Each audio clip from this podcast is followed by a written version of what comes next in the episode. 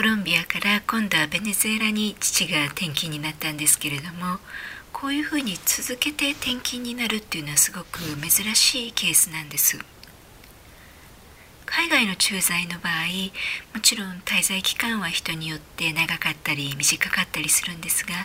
大体平均すると一つの国に3年間いれば日本に帰れるということになっているんですね。私も小4の3学期からコロンビアにやってきてで6年生が終わる頃になって、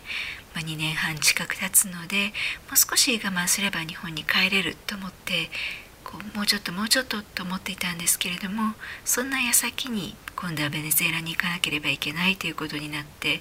本当に行く前から嫌で嫌で仕方ありませんでした。中学校の入学式はコロンビアの学校で済ませたんですけれども入学式が終わって1週間ほど経ったところでベネズエラに移りました。ベネズエラは治安はコロンビアに比べれば多少マシだったんですけれども、まあ、何しろ比較対象がコロンビアなので多少いいとは言っても、ま、外出できないことに変わりはありませんでしたし学校もやはりスクールバスで通っていましたそのスクールバスも例えば道中でゲリラに襲われたっていう想定でゲリラ対策訓練っていうのもやっていましたしゲリラの活動が活発だっていう状況にも変わりはなかったんですね。その治安の悪さに加えて中学生になったことでこう将来とか進路に対する不安っていうのが出てきました。この先一体自分はいつ日本に帰れるんだろうとか。例えば中学の途中で帰ることになったとしたら日本の学校に馴染めるだろうかとかまたいじめられるんじゃないかとかそういうことをいろいろと考えました。逆にこう中学で帰れなくて高校になってもまだ父親に事例が出なかったりしたら、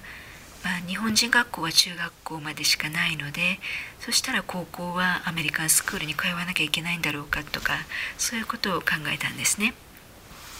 そういう進路への不安っていうのが出てきてそしてさらにですねこう日本人特有のこう村社会のようなことへの抵抗感っていうのがすごく強くなっていきました。まあ、日本人学校はコロンビアに比べると少し大きくて小中合わせて100名程度いたんですけれどもやはり少ないことに変わりはないので、まあ、全員誰が誰だか分かっているんですね。でその子のお父さんがどういう仕事をしているのかとかどの会社にいるのかっていうことと、ま、その子のお父さんと自分の父親の会社の関係っていうことも常に把握して行動しなければいけないというのがありました。どういうことかというとあの子ども同士の会話の中で、まあ、お父さんが例えば出張に出ているとかそういうことが分かってしまってそのためにその親の方の仕事に影響が出てしまうっていうそういうことが実際にあったんですね。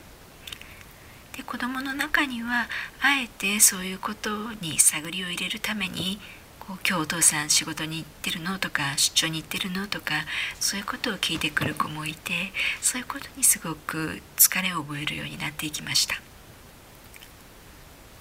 中学2年になった頃から夜中に起き出してすごく泣きわめいたりとか取り乱したりすることが増えていってでこの頃から安定剤を服用するようになります自分でもそういった状況まずいなと思っていましたし、まあ、両親もねそういうふうに精神安定剤を服用しないといられないようなそういう私の状況を見てこれは良くないなということをやはり思っていたようです。でいつ、まあ、日本に帰れるかというのがまだまだ分からなかったのでで中学3年になった時に私だけ先に1人帰国することにしました。まあ、父方の祖父母っていうのはもう亡くなってしまっていたんですけれども母方の祖父母が長崎に健在でしたのでここで預かってもらおうということで話がまとまりましてで中学3年に上がる時から長崎の女子校に通うことになりました。